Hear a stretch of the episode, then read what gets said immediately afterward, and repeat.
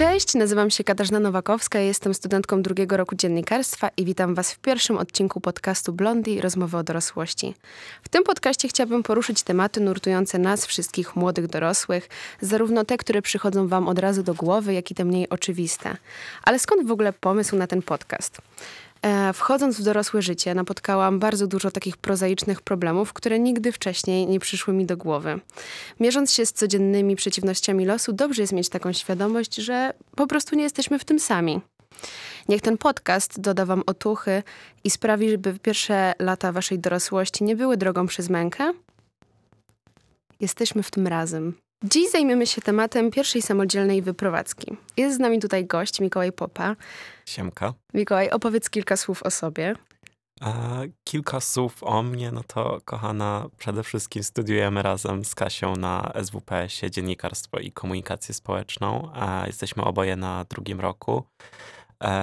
Ja jestem z Bydgoszczy, przeprowadziłem się do Warszawy ponad rok temu i dużo robię w życiu. Pracuję, studiuję. E, jedna praca online, druga, druga e, e, nie online. I no, tak jak każdy student, każda młoda osoba, mam strasznie dużo na głowie. Okej, okay, jasne. Wyprowadzka, opuszczenie rodzinnego gniazda. Kiedy ty pierwszy raz wyprowadziłeś się z domu? Bo tak jak już wiem, twoja wyprowadzka nie była na początku do Warszawy, tylko mieszkałeś już wcześniej w Londynie. E, tak, ja e, po ukończeniu liceum, po zdaniu matury wymyśliłem sobie studia w Londynie. E, ogólnie moja siostra tam mieszkała już od chyba, nie wiem, ośmiu lat i wymyśliłem sobie, że ja też chcę właśnie studiować i mieszkać w Londynie. E, I wyjechałem tam, na początku właśnie mieszkałem z siostrą, a później, gdy zaczęły mi się studia, przeprowadziłem się do akademika, ale ta historia ogólnie skończyła się tak, że po tak naprawdę sześciu miesiącach mieszkania właśnie tam w Londynie, no wróciłem jednak do Polski, bo nie do końca się tam odnalazłem. Był to strasznie trudny dla mnie świat, świat, na który nie byłem gotowy.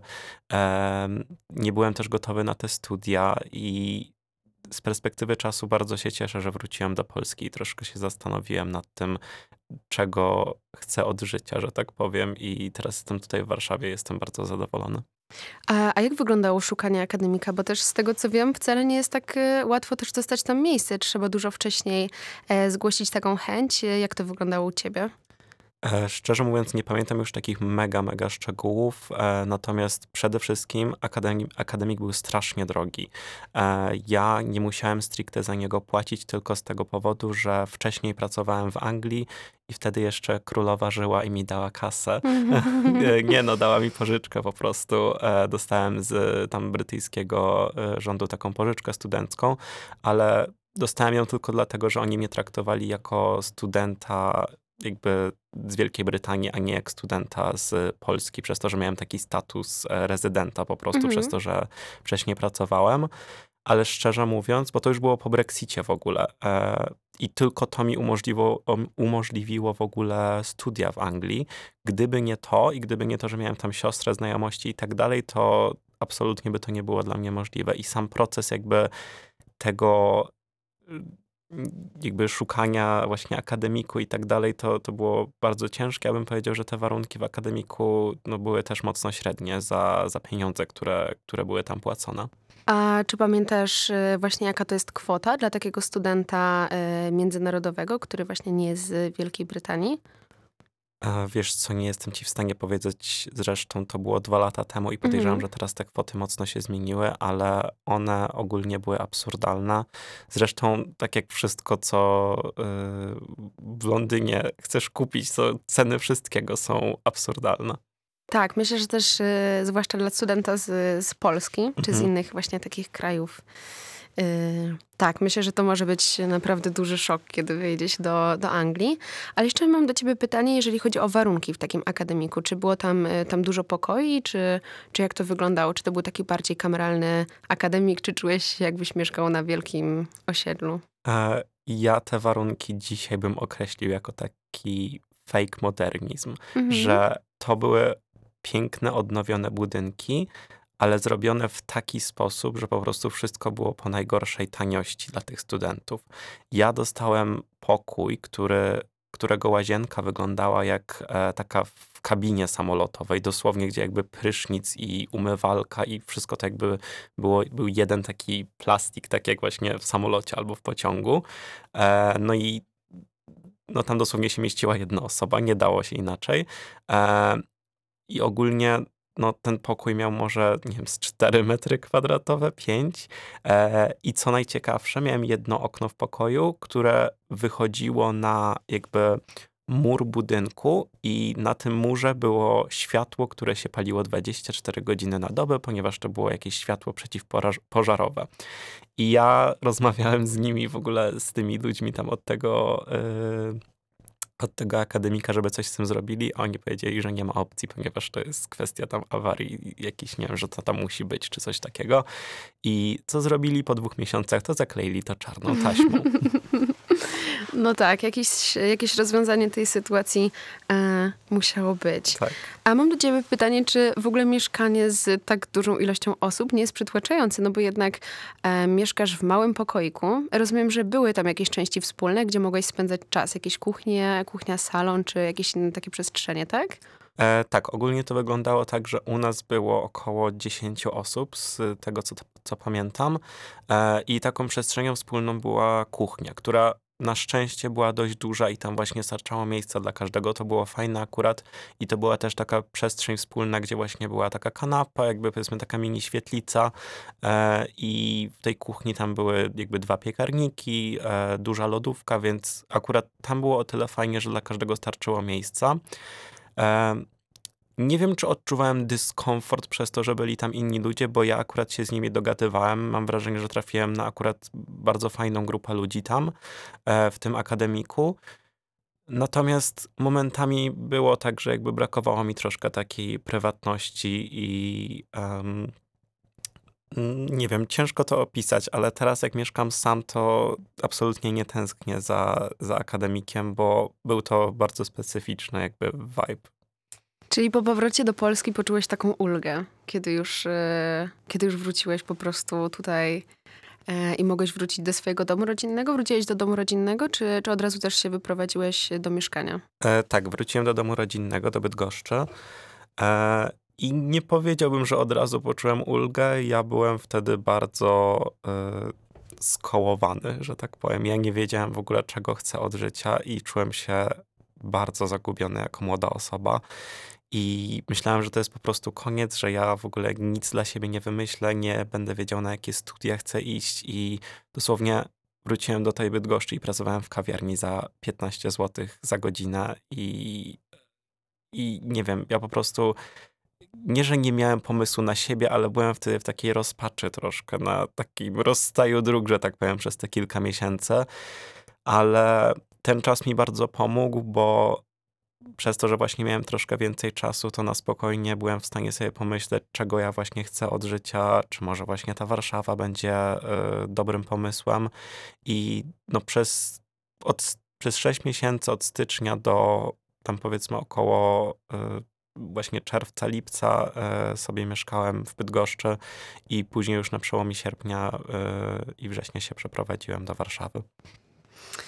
I gdzie, mieszka- gdzie mieszkałeś po przeprowadzce do Warszawy? Rozpocząłeś szukanie jakiegoś mieszkania na wynajem, czy, czy już wcześniej miałeś to jakoś zaplanowane?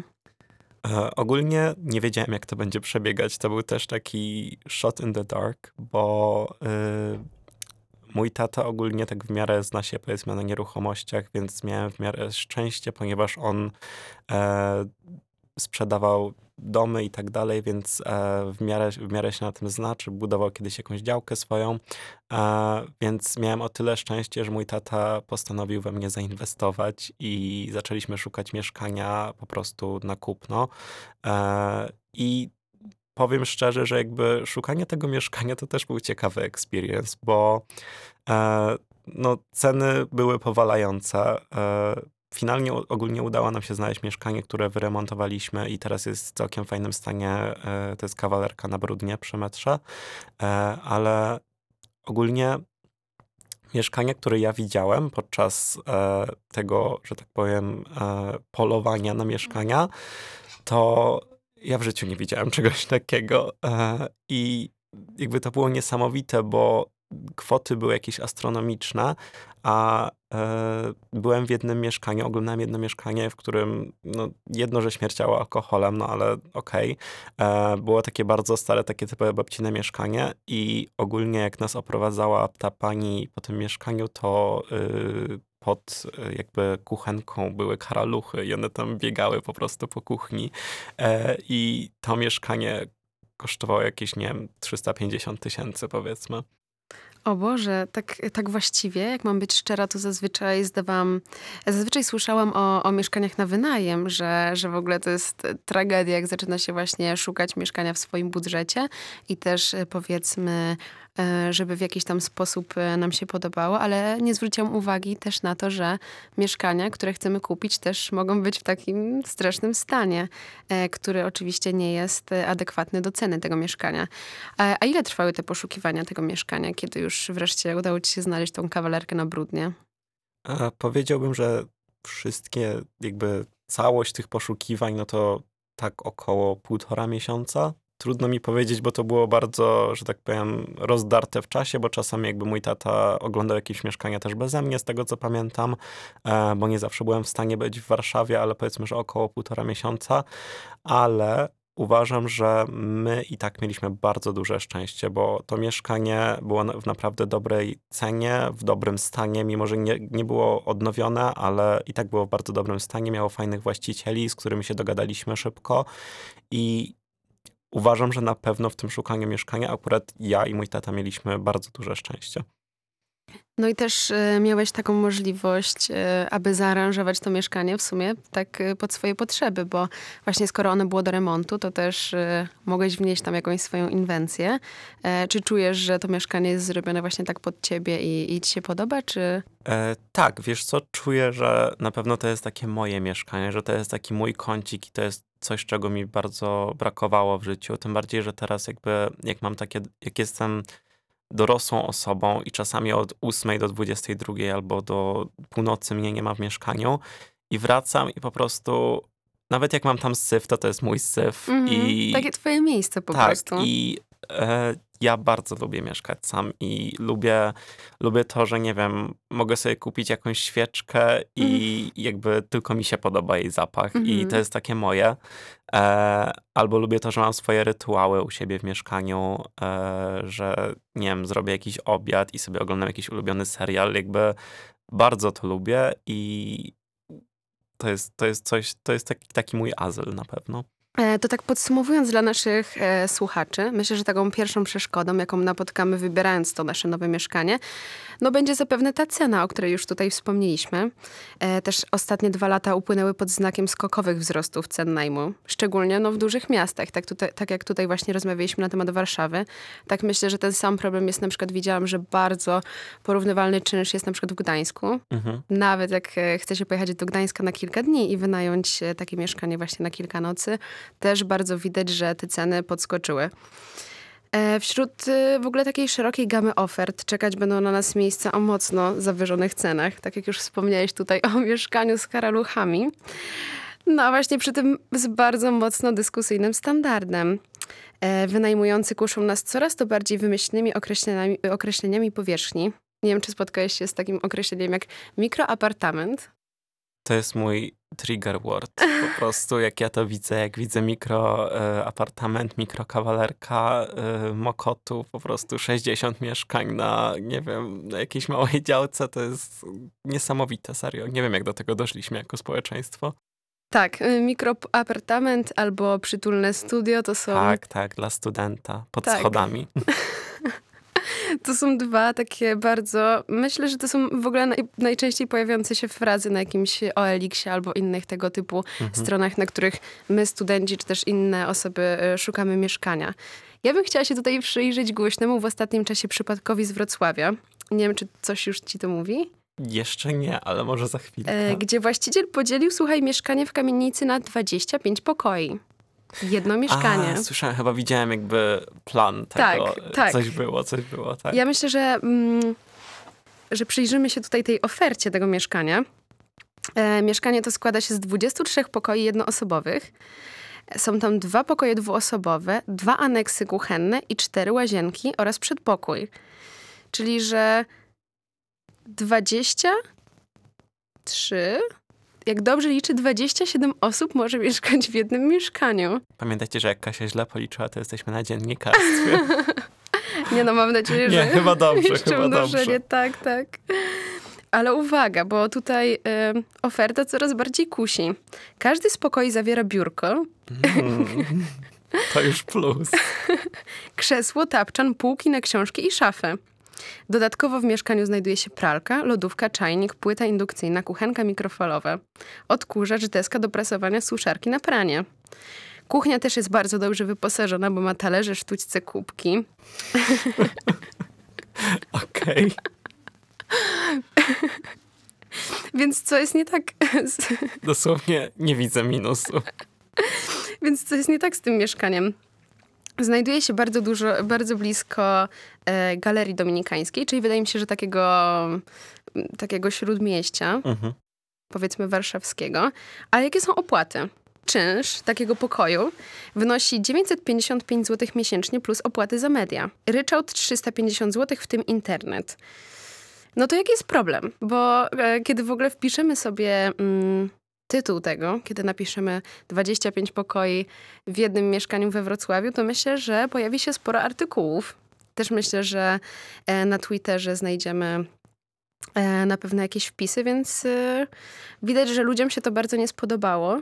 To, że my jako ludzie, tak jak powiedzieli, że w ogóle absurdalne jest to, że my jako społeczeństwo doszliśmy do określeń mikroapartament. Mhm. Jakby doprowadziliśmy właśnie do takiej sytuacji, że chcą nas traktować jak y, jakieś zwierzęta w klatce. Myślę, że to jest y, dobre określenie w ogóle. Nie wiem, co, co ty też sądzisz po właśnie usłyszeniu tej, tej całej oferty. Znaczy, to jest straszne, bo jakby jak to przeczytałaś, to jakby nie do końca mnie to zaskakuje i no, myślę, że nawet niektórzy ludzie są w stanie pójść na, na taki układ, że tak powiem, za odpowiednią cenę, bo no właśnie żyjemy niestety w społeczeństwie opartym tylko i wyłącznie na, na pieniądzach i no, w momencie jak ktoś ma przeoszczędzić na, na mieszkaniu, no to być może będzie w takiej sytuacji, że będzie musiał wybrać takie coś. Ja też mieszkałem, mówię, na czterech metrach kwadratowych. Mieszkałem później w wynajmowanym mieszkaniu e, w Anglii, za które płaciłem sześćset czterdzieści funtów. E, a to był, znaczy to nie było wynajmowane mieszkanie, to był pokój. E, za pokój płaciłem tyle. I... Poczekaj, czekaj. Przeliczmy to na polskie. Lepiej nie. No to jakieś razy pięć, nie? Jezu, aha. Znowu coś liczymy. E, no jakieś razy pięć, czyli... E, no ponad trzy tysiące złotych. No ponad trzy tysiące złotych, tak. E, ja płaciłem tyle za pokój w Londynie, e, który wynajmowała mi swoją drogą inna Polka. Była w porządku, ale dosłownie to był, to był pokój z łóżkiem i jakby wspólną łazienką, wspólną kuchnią. To było po prostu mieszkanie, w którym, które było jej własnością i to i tak była dobra cena ogólnie, jak na... E, jak na to, co porównywałem tam wtedy. Wiadomo, że też zarabiałem troszkę inaczej, bo wiadomo, że zarabiałem w funtach, ale no, to i tak było chore, szczerze mówiąc. A, a też wydaje mi się, że tam inaczej wyglądają w ogóle opłaty za wodę i prąd. Yy, nie wiem, czy spotkałeś się z doładowaniem jakichś kart na prąd? E, możliwe, czy ty miałeś już to po prostu, nie musiałeś możliwe, się o to martwić? Ale ja to miałem i... uwzględnione jakby w tym mojej rencie po prostu, mm-hmm. co je płaciłem. Czyli sześćset pięćdziesiąt złotych to już było aż albo wszystko, co musiałeś płacić. Tak. Funtów. Jasne, dobra. Super. W każdym odcinku będzie segment, w którym to wy będziecie mogli anonimowo podzielić się ze mną swoimi historiami, do czego gorąco was zachęcam. No to w takim razie jak przygotować się do tej pierwszej wyprowadzki? Czy masz, Mikołaj, jakieś rady, które chciałbyś przekazać naszym słuchaczom? No, ja już się wyprowadzałem parę razy na pewno i myślę, że jeszcze troszkę razy będę się na pewno e, wyprowadzał. E, myślę, że przede wszystkim dobrze sobie odłożyć jakąś sumkę pieniędzy na, e, na początek, e, żeby nie iść, że tak powiem, gdziekolwiek na ślepo i właśnie nie iść do takiego mieszkania, jak to e, we Wrocławiu to tak, było? Tak. We Wrocławiu, tak. E, bo... Pamiętajcie, że jakby jak szukacie mieszkania, to, to będzie, tak jak jest moim azylem, to będzie też waszym e, i to będzie miejsce, w którym będziecie spędzali większość czasu, więc naprawdę warto przemyśleć dobrze tą decyzję i właśnie zebrać sobie te pieniążki i może właśnie poczekać trochę dłużej, ale... ale iść do mieszkania na przykład z lepszym standardem, więc myślę, że przede wszystkim właśnie odłożenie tych pieniędzy, żebyśmy nas jakby czuli się komfortowo, że tak powiem. No i też myślę, że kwestia, o której często zapominają młodzi najemcy, no to jest kaucja, którą musimy zapłacić podpisując umowę. Mhm. I, i ta kaucja to zazwyczaj jest równowartość jednego czynszu, czy nawet dwóch. Tutaj zazwyczaj każdy najemca indywidualnie w ogłoszeniu wpisuje tą właśnie kwotę, którą będziemy musieli mu oprócz pierwszego czynszu przekazać do tej umowy. Także miejmy to na uwadze, żeby rozplanować tą wyprowadzkę właśnie finansowo. Tak jak mówisz, że nie należy tylko odłożyć sobie powiedzmy tych kilku czynszów, ale też właśnie tą kwotę, która jest nam potrzebna do zapłacenia kaucji. Tak, dokładnie. I do, do życia też codziennego, wiadomo. Tak, tak, tak, tak. Dokładnie, no. Mhm. Myślę też, że przenos przenosząc się do jakiegoś nowego miejsca, często będziemy musieli się pogodzić z taką zmianą otoczenia. Jesteśmy do czegoś przyzwyczajeni i... No raczej... Często jest tak, że to nie będzie taki sam standard jak u rodziców. No jak tak, w ogóle ten, I... ten azyl, który bu- w ogóle budowaliśmy sobie przez, przez ileś tam lat, prawda? No. Często jest tak, że w naszym pokoju, w domu rodzinnym często sobie coś zmieniamy. Może nie często, ale mhm. że na pewno e, ja swoje ściany, myślę, w pokoju malowałam trzy albo cztery razy, odkąd pamiętam. No, ja też miałem, e, miałem, ten, miałem ściany właśnie pomalowane na Scooby-Doo, jak byłem mm. mały. Później miałem na to tapetę jakąś nakładaną, więc jakby tak, to też, też jest duża zmiana na pewno. Tak, że też... Y- Wiadomo, że w mieszkaniu, w którym, do którego się przeprowadzamy, zazwyczaj wynajmujący zgadzają się na to, żeby robić jakieś małe ingerencje. Żeby na przykład, nie wiem, powiesić jakąś ramkę ze zdjęciem czy z plakatem. Ale raczej nie będzie tak, że będziemy mogli dwa razy w roku malować ściany i sobie no zmieniać kolor. Tak. I trzeba o tym pamiętać, że po prostu zmieniamy troszkę ten standard czasami i możliwe, że zmieniamy go czasem na gorszy i no musimy się Myślę, z tym że pogodzić. Zazwyczaj. Myślę, że zazwyczaj zmieniamy go na gorszy, bo ja też całe życie mieszkałem w dość dużym domu jakby z ogrodem, a teraz mieszkam w kawalerce dwadzieścia pięć metrów. I jakby dobrze mi się tam mieszka, ale to jest zupełnie inny standard życia na pewno. Tak, no ale nie oznacza to jednak, że jesteśmy skazani na to właśnie, co zostaniemy, tak jak już powiedziałam. Oczywiście. Czyli, że nie poddawajmy się, jak zobaczymy mieszkanie. Też myślę, że oglądając mieszkanie warto sobie zwizualizować już te małe zmiany, które moglibyśmy poczynić. Mhm. W ogóle, żeby się poczuć lepiej, żeby poczuć się, tak jak to ładnie nazwałeś, żeby to był nasz taki azyl. Czyli po prostu pamiętajcie o tym, że mieszkanie zawsze można dostosować właśnie do tych upodobań w jakiejś tam małej skali. E, I pamiętajcie też o dobrych współlokatorach, bo jeżeli przeprowadzacie się do jakiegoś mieszkania, które będziecie dzielić z kimś, no to pamiętajcie, że z tymi ludźmi będziecie spędzać większość, większość waszego czasu i to muszą być ludzie, z którymi wy chcecie spędzać ten czas i jeżeli, nie wiem, ktoś wam nie pasuje czy coś takiego, to serio nie idźcie w to, bo, bo nie warto. Ale myślę, że najlepiej się, nie wiem, dodać chyba do jakichś grup na Facebooku, e, gdzie ludzie właśnie szukają współlokatorów, jest pełno takich grup. Albo no wiadomo, że najlepiej jest ze znajomym sobie mieszkać jakimś, ale to też nie zawsze wychodzi. Także pamiętajcie, że jakby aspekt wybrania tej osoby rzeczywiście, z którą będziecie mieszkać albo osób, no to jest bardzo ważne. Od razu przyszła mi w ogóle, jak o tym powiedzieć, do głowy historia o naszej wspólnej koleżance. Myślę, że nie obrazi się, jak tutaj przytoczymy. O kim? E... O, nie będę tutaj mówiła. No dobra, bez, bez imion, bez imion. Tak, tak, tak, ale na pewno jeżeli nas słucha, to będzie wiedziała, o kogo chodzi. E, także tak, ona przeprowadziła się do mieszkania, w którym oprócz niej mieszkało jeszcze trzech współlokatorów, których nie znała. E, to było tak, że wynajmujący znajdował każdą osobę do pokoju oddzielnie, więc e, zaczął się wrzesień i te cztery osoby nagle z totalnie innych światów zaczęły mieszkać w jednym mieszkaniu, e, gdzie nawet nie wiem, czy do końca były ustalone jakieś zasady. E, I pamiętam, że ta koleżanka miała, nie wiem, sytuację, że jej pokój był obok łazienki. To jest, nie wiem, pierwsza w nocy, a jej koleżanka, współlokatorka, myślę, że to jest lepsze słowo, wstawia pranie, gdzie cały pokój tej koleżanki się trzęsie od tej pralki, która o, robi odwirowanie, a ona właśnie próbuje spać, bo następnego dnia na przykład, e, na przykład e, ma zajęcia na uczelni. Mhm. Też pamiętam sytuacje, w których e, to, to może zabrzmieć trochę komicznie, ale ona na tyle nie czuła się komfortowa wśród tych ludzi, że wchodziła do szafy i chciała porozmawiać z kimś przez telefon, żeby Jezu. jej współlokatorzy po prostu nie słyszeli tego e, właśnie, o czym ona rozmawia. Także myślę, że życie nauczyło ją tego, że szukając... E, że szukając sobie mieszkania, bo teraz już e, na szczęście nie mieszka w tamtym mieszkaniu, E, po prostu bardziej zważała na to, z kim będzie mieszkała i też w ogóle na stworzenie takich relacji, bo nawet jeżeli zamieszkamy z osobami, których nie znamy, to myślę, że ważne jest, żeby na początku napisać sobie jakiś regulamin, mhm. e, taki wspólny. Może to brzmieć trochę śmiesznie, ale... Tak, ale ja też uważam, że to jest bardzo dobry pomysł. Tak dziwnie jak to brzmi, to naprawdę warto sobie ustalić zasady, granice z tymi ludźmi, z którymi mieszkacie, bo bez tego później jakby będą naczynia w zlewie przez pięć dni. Tak, i, tak, tak. I... Pleśniejące jedzenie, które już po prostu wychodzi z lodówki. Tak, no. Tak, w ogóle, no brzmi to śmiesznie, ale myślę, że to jest, to jest coś, co ułatwi wszystkim życie. Jasne. I to jest w ogóle coś, na co też możecie się powołać tej osobie, że zobacz, na piśmie mamy napisane, że masz sprzątać, mhm. nie wiem, w jakieś tam konkretne dni. Także myślę, że to jest bardzo ważne. Serio, nie bójcie się tego zrobić. A, a propos współlokatorów, ja mam jeszcze jedną historię do dodania od siebie. E, wspomniałem, że właśnie mieszkałem w Anglii przez chwilę właśnie współloka- ze współlokatorką, która była z Polski. No i to była pani Iwona. Pani Iwona była bardzo ciekawą osobistością.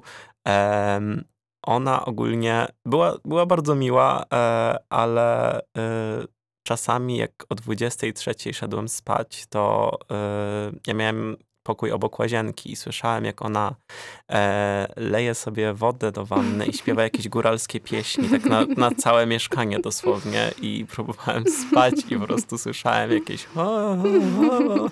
Nie wiem, nie umiem tego zaśpiewać tak jak ona, ale y, to było ogólnie bardzo ciekawe. Mieszkałem tam przez cztery miesiące, więc jakoś bardzo mnie to y, nie... Y, poruszyło, ale... Nie no, myślę, że cztery miesiące słuchania góralskich piosenek. Spokojnie, to nie była codziennie. Nie, nie, ale też, nie no... myła się codziennie. Nie zawsze śpiewała.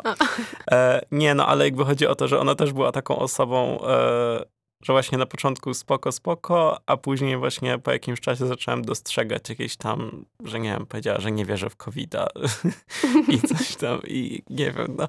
Ale... E, ogólnie jakby te wszystkie historie chyba pokazują na to, że właśnie warto zwracać uwagę na to, z kim się pakujemy do mieszkania po prostu.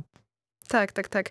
A też mam do ciebie pytanie, jak wylatywałeś do Anglii, to ile miałeś ze sobą bagaży? Bo też y, powiedzmy, że jak się wyprowadzamy, to mamy taką, taką trochę wizję, że musimy spakować całe nasze życie do, nie wiem, do pudełek, ja do tak walizek. Miałem. Tak, czyli ile to było, te całe życie?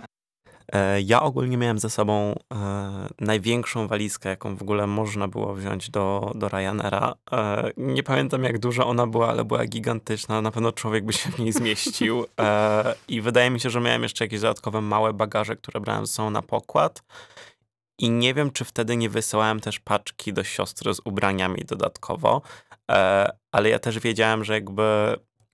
pomieszkam chwilę u siostry, później będę musiał się przeprowadzić do akademika i żeby jakby to było w miarę, że tak powiem, kompaktowe wszystko. To, no tak na czterech metrach w sumie no, nie wciśniesz tyle rzeczy, co właśnie... Dokładnie, więc ja też brałem siostry. Uwagę, że w tym akademiku nie będę miał aż tak dużo miejsca, więc duż, nie wiem, czy dużo rzeczy zostawiłem w Polsce, ale na pewno nie, nie wszystko wziąłem ze sobą, tak żeby właśnie w razie czego, jak będę gdzieś tam się przeprowadzał, to żeby żebym był w stanie to zrobić po prostu.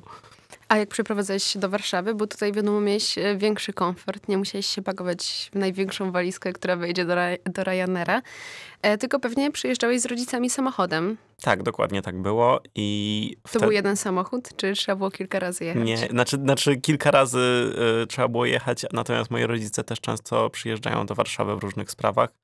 E, także to była taka przeprowadzka, że, że tak powiem, w turach kilku, że e, ja przyjechałem z jakąś tam walizką, później oni przyjechali, nie wiem, przy, przy, przywieźli mi więcej rzeczy, przywieźli mi, nie wiem, jakiś zegar czy coś tam, nie wiem, e, ale...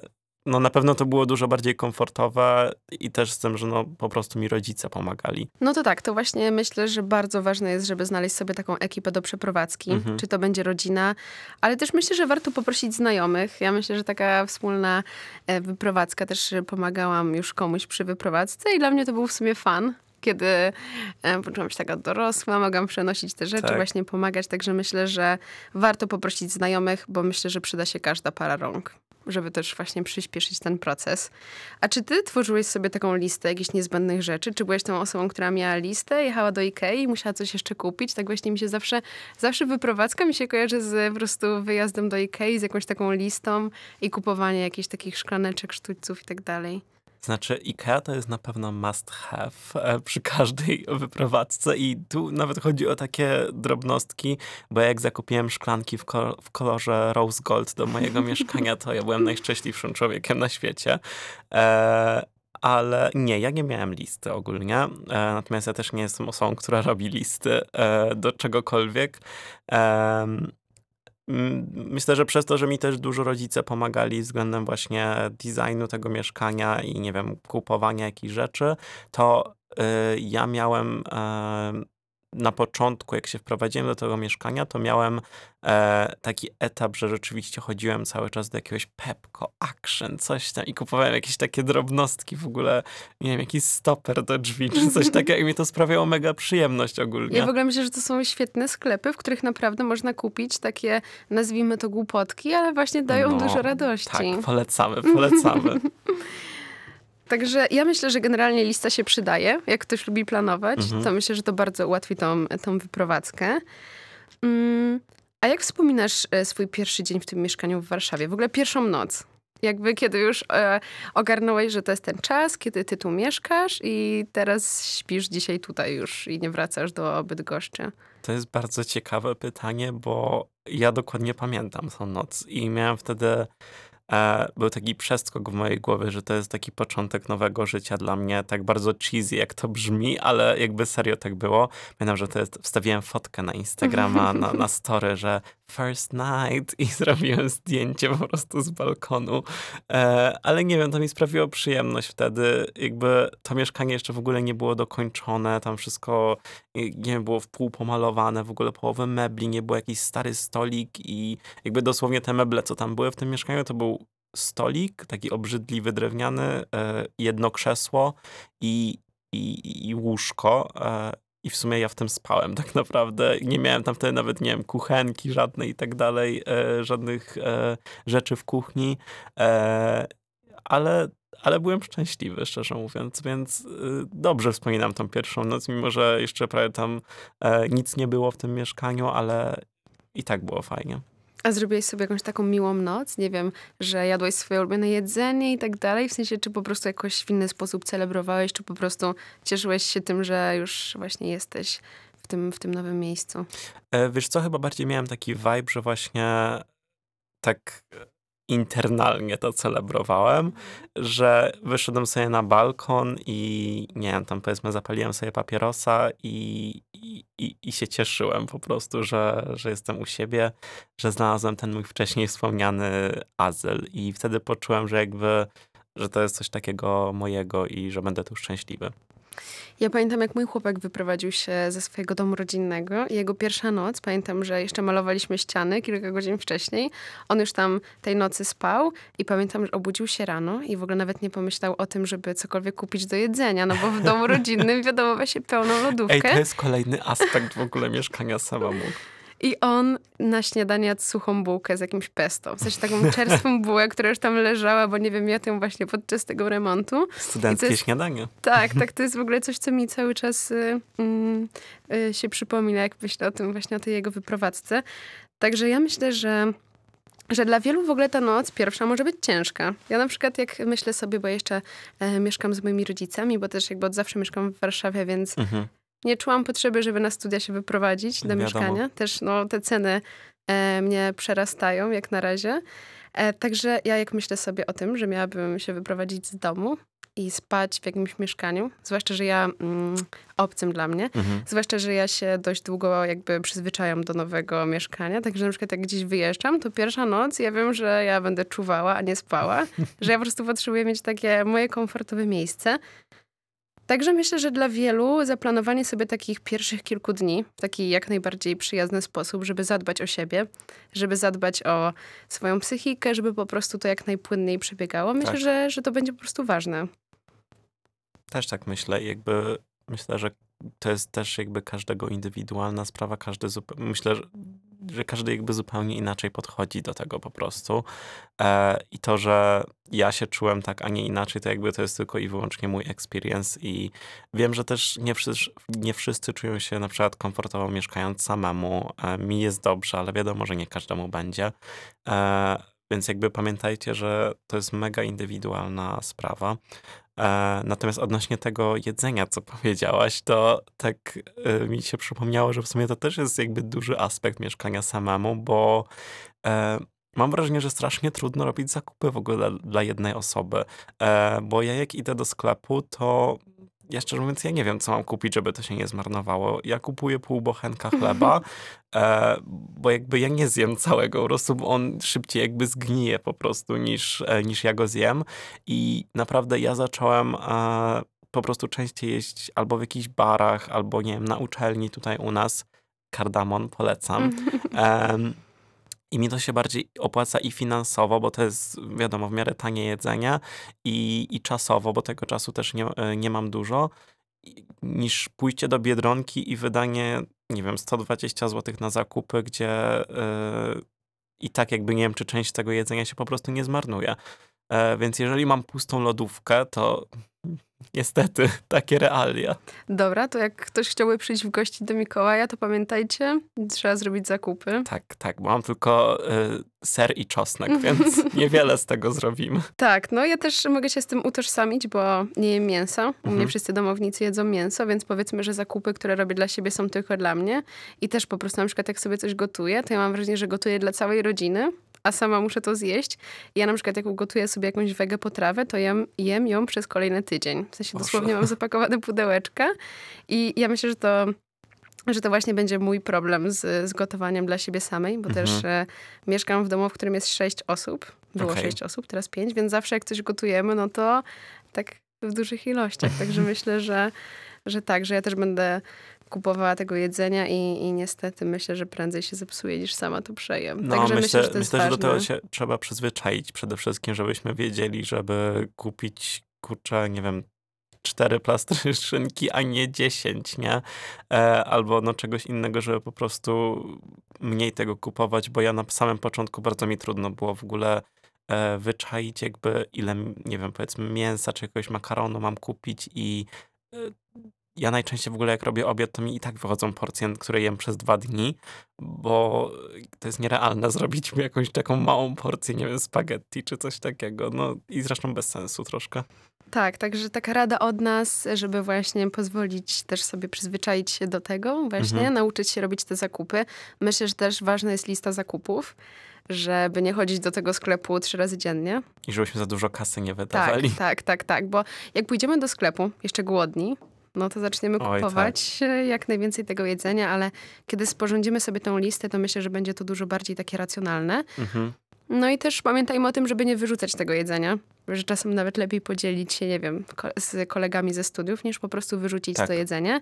No bo wiadomo, jakim dużym w ogóle problemem jest w naszym społeczeństwie to, że wyrzucamy, marnujemy bardzo, bardzo duże ilości tego jedzenia. Mhm. A jak wygląda okolica obok twojego mieszkania? W sensie jesteś zadowolony z, z Bródna, czy gdybyś na przykład teraz mógł zmienić miejsce swojego mieszkania, to, to wybrałbyś jakąś inną dzielnicę Warszawy?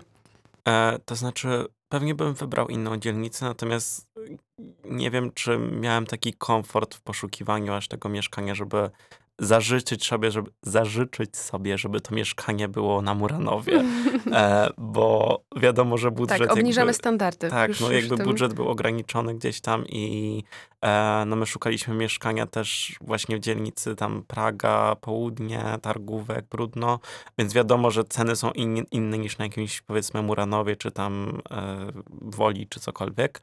E, Ale tak jak teraz tam mieszkam, jestem zadowolony z okolicy. Nie jest to na pewno okolica, w której chciałbym zostać całe życie.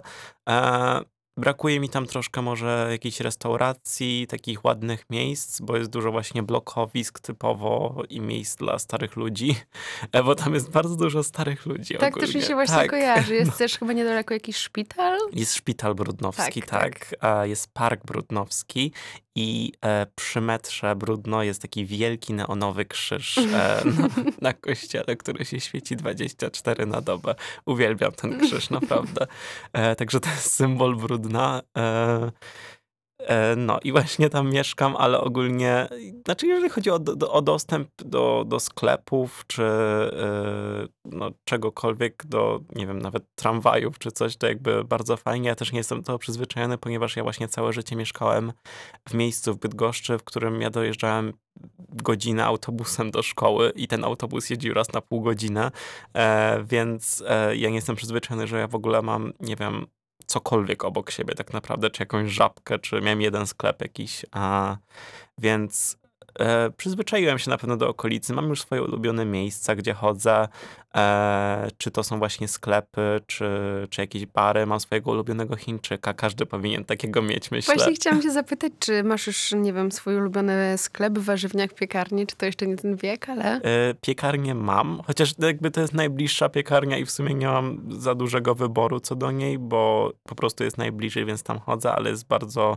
e, bardzo fajna. Nigdy się nie zawiodłem na niej. E, Mam na pewno ulubionego Chińczyka, który się nazywa...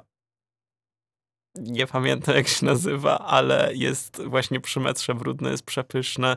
Zawsze tam jest dobre jedzonko i właśnie tanio jest i często właśnie tam chodzę sobie coś kupić. Eee, I... Box kebab, ale to niedawno otworzyli. To też jest... Eee, lubię tam chodzić, bo jest bardzo dobre.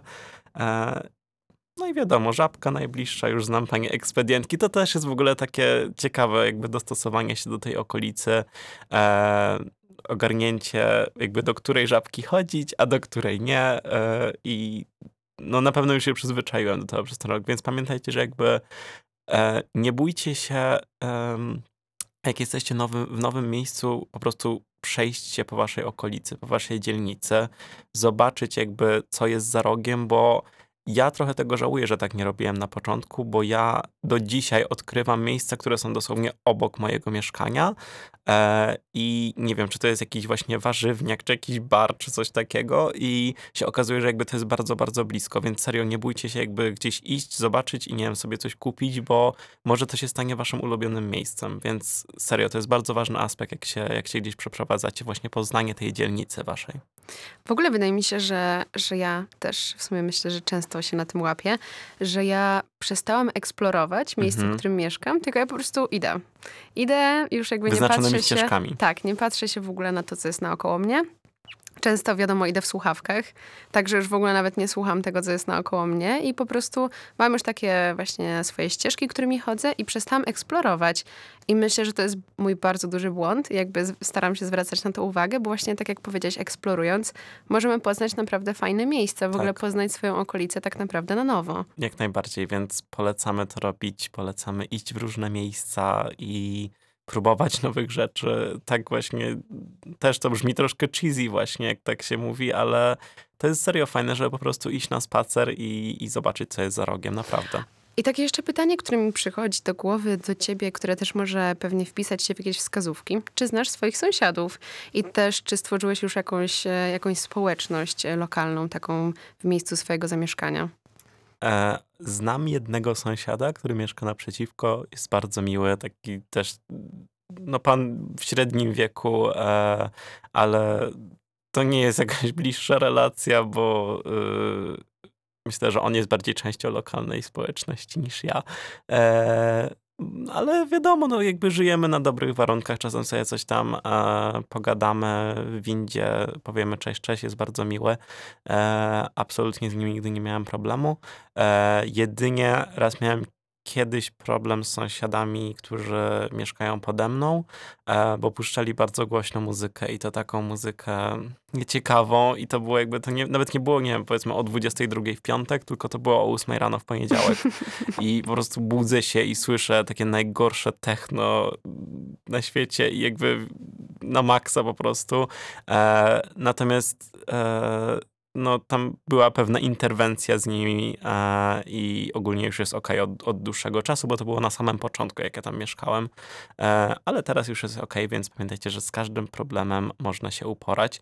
Chciałbym w tym momencie też zaznaczyć, że ja e, zadzwoniłem wtedy na policję ogólnie e, i chciałbym powiedzieć, że to nie jest nic złego, jeżeli sąsiedzi jakby zachowują się powiedzmy jakoś skandalicznie i po prostu, po prostu chcecie... E, zadzwonić, złożyć, że tak powiem, skargę na policję. Policja wtedy przyjechała, jakby poszła najpierw do ich mieszkania, ta muzyka ucichła, bo to dosłownie już była taka pora, że serio się jakby spać się nie dało. Ja sobie kupiłem stopery do uszu i po jakimś czasie, jak to się powtarzało, to no to po prostu musiałem coś zrobić i wtedy ci policjanci też przyszli, przyszli do mnie do mieszkania, coś tam spisali i powiedzieli, że jakby już nie powinno być problemu i rzeczywiście jakby po tej interwencji w końcu jakby była poprawa.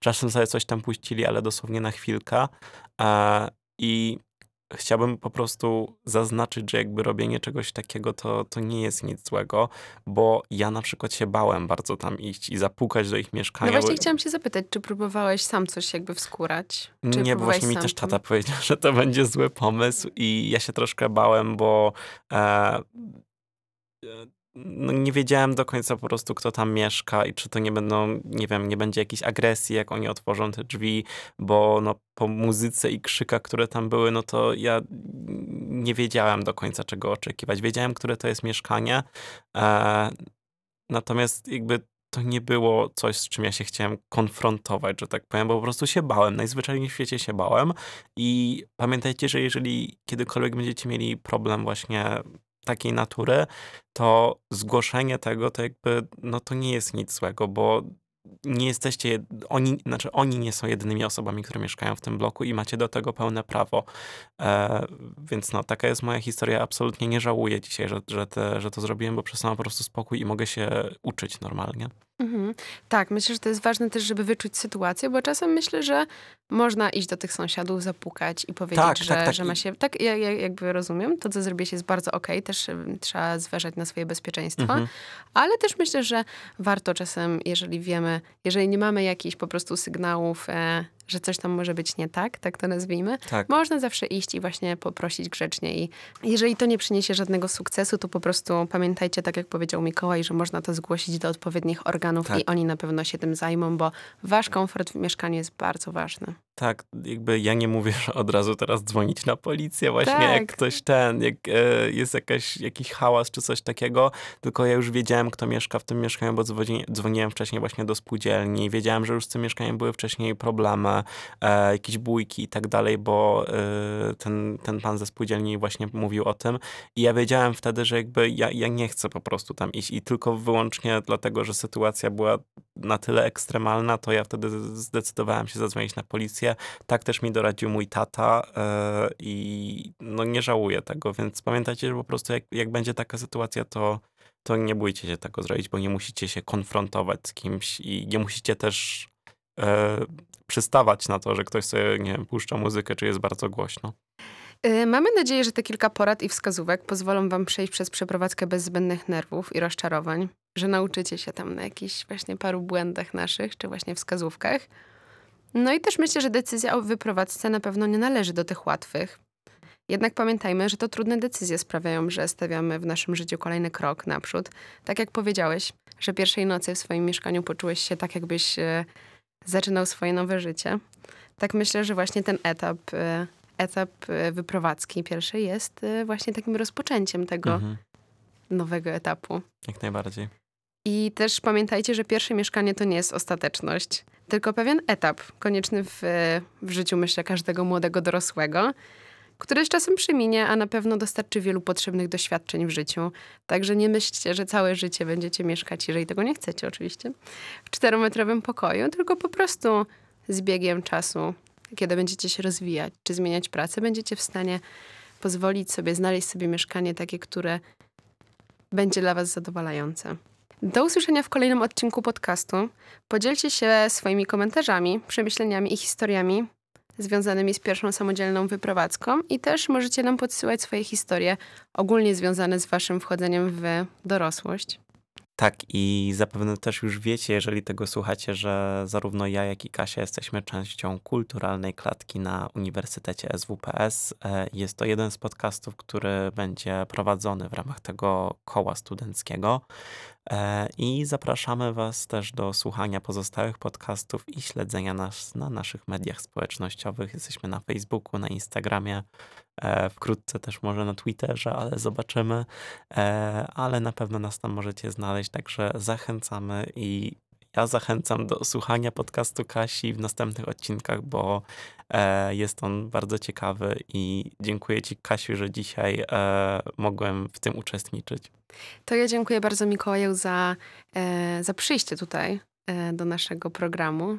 Bardzo cieszę się, że mogliśmy przeprowadzić tę rozmowę. Mam nadzieję, że będzie ona inspirująca dla naszych słuchaczy, a my słyszymy się już w kolejnym podcaście. Dzięki, cześć. Dzięki, cześć.